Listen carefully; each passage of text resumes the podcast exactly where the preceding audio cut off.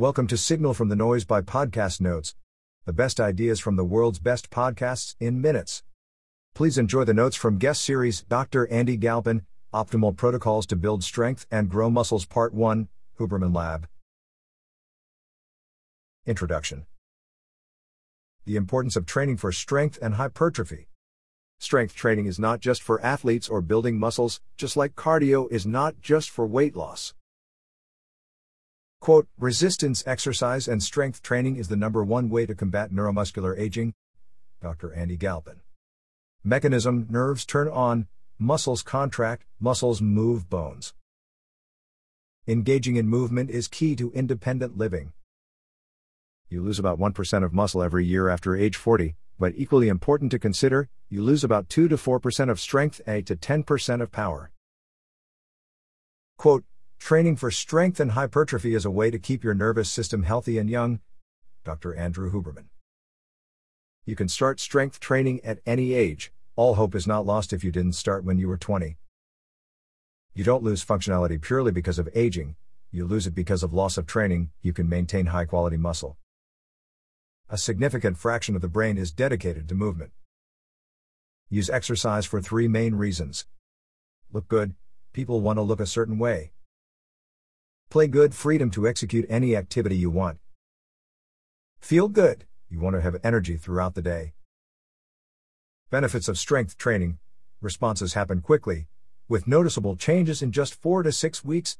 The feedback loop makes it more addicting. Fast results are the number one predictor of program adherence. Differences between strength and hypertrophy training. Strength training creating more force across a muscle, muscle group, or total movement. Strength relates to mechanics, the force capability of muscle, and firing the right muscle group in the right sequence. Hypertrophy training, increase in the size of muscle, without mention of function, a big muscle isn't necessarily strong. Hypertrophy is simply how big the muscle is. You don't have to get bigger to get stronger, but you can do both. Strength training will improve contractibility.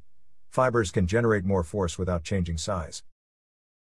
You can increase muscle size without getting stronger, and maybe even lose strength, because of muscle lattice widening, which is optimizing for size, not strength. Sarcoplasmic hypertrophy increase in fluid in muscle fiber, which allows diameter to get larger, but since there are no additional contractile units, no additional force is generated. Muscle is the largest organ system in the body, not skin like most people think. There are adaptations to connective tissue in strength training, but it's not as easily measurable as muscle. Bones themselves get stronger when we resistance train, start young for maximum benefits and prevention, but it's never too late for improvement. Women, training can be impacted by the menstrual cycle if you are experiencing abnormalities. It's important to seek help if you fall into this category. Hormone based birth control can also impact strength training improvements. Everything along the chain of human movement will improve with strength training. mTOR pathway is synonymous with cell growth. This is activated with strength training, not cardiovascular exercise, which activates a different energy system, but this concept is a little more nuanced than this. Muscle memory, body's ability to remember muscle size. After a period of not training, you will regain muscle faster once you start up again than it took the first time to build probably because of epigenetic change to nuclei which are programmed to remember muscle size. Putting together a training program. You can optimize strength, hypertrophy, or both. Non negotiables for any training program to work 1. Adherence. Adherence is the number predictor of outcome. 2. Progressive overload. Number one mistake people make. 3. Individualization, equipment availability, etc. 4. Choosing an appropriate target. Too much variation in programming can leave you without enough stimuli to muscle group or movement pattern. Too much specificity can increase the likelihood of overuse injury. Exercises do not determine adaptation, execution does. A deadlift will not improve strength unless you do it properly. The nine main concepts of training skill, speed, power, function of speed and strength, strength, hypertrophy, growing muscle mass, muscular endurance, anaerobic power, ability to produce and sustain work in short bursts, VO2 max, max heart rate, long endurance, 30 plus minutes with no break. Dialing in specificity and when to go to failure for strength training. Specificity training, like training for sports or the Olympics, says the most important thing is spending time training in exactly the same circumstance you're going to perform. If you want to get better at strength, perform that movement at that specific load. Check out Prilepin's chart for guidelines of rep ranges, sets. For strength, you're going to spend the bulk of your time in 55 to 65% 1 RM each set. You don't have to go to failure to see strength gains. It's helpful for beginners, not day one, to go to failure to see where the line is and provide a guideline, given you can do so with good form. Choose an exercise you're comfortable with. Training for speed, power, and strength. Separate speed and power if you're a high performance athlete, but for most other people, there is not much pure speed training the general public needs. 3 to 5 concept. 3 to 5 days per week. Choose 3 to 5 exercises. Do 3 to 5 repetitions per set. 3 to 5 working sets. Rest 3 to 5 minutes between each set. This can be done in combination with other training such as steady state, hypertrophy, high intensity, etc. Intention is important here. Weights will be lighter since moving for speed and power, so start moderately and shoot for 3 to 5% increase per week. Choose smaller increment if needed. Periodization, following a style of training for a block of time, for example, 6 to 12 weeks. Linear periodization, train one adaptation at a time. Undulating periodization, multiple training styles on the same day or on different days. Results are generally the same for either style of periodization. Caveat If your goal is a certain outcome, shift towards specificity and linear periodization. True speed work by definition is non fatiguing, it's high rest, low fatigue, trying to reach a new velocity. How to approach warm ups.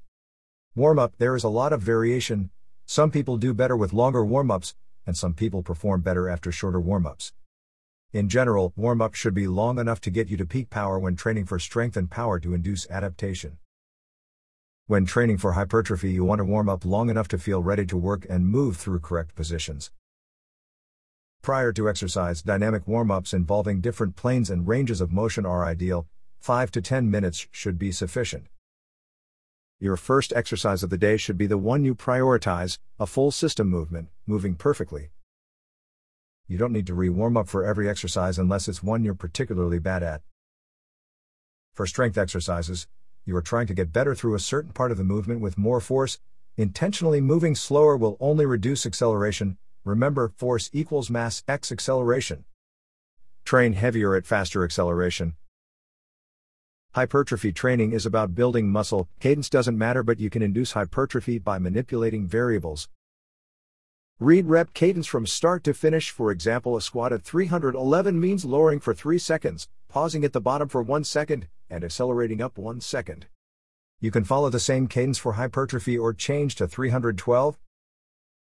The goal for strength is to make sure reps are under control. The goal for hypertrophy is loading enough for volume, a great option if you are limited in the weight range available. How to breathe during exercise. If you can maintain intramuscular abdominal pressure while breathing, it doesn't really matter when you breathe. But really, a small percentage of people can do this. In the middle of a heavy set, blood pressure will get high, and is the problem, and can make you pass out. Take a large inhale through the abdomen, not the shoulders, not elevating clavicles. Bring in air to create a brace of spinal erectors. Breathing strategy for 1 rep max or near, take a big inhale prior to the eccentric portion and hold until the rep is complete if working at or near 1 rep max. Breathing strategy for multiple reps, you don't have to reset breathing and focus on it every rep as that can be energy consuming. If hitting 3 to 8 reps, every third breathe reset and go. Articles and other resources. Sarcoplasmic hypertrophy and skeletal muscle, a scientific unicorn or resistance training adaptation, exercise physiology. Towards an improved understanding of proximity to failure and resistance training and its influence on skeletal muscle hypertrophy, neuromuscular fatigue, muscle damage, and perceived discomfort, a scoping review Journal of Sports Sciences. Andy Galpin, Science of Muscle Hypertrophy. Prilepin's chart. Cable core rotation. Eric Cressey. that wraps up the notes for this episode. Five star ratings are very much appreciated. Don't forget to go to podcastnotes.org and subscribe to our free newsletter. The top 10 ideas of the week. Every Monday.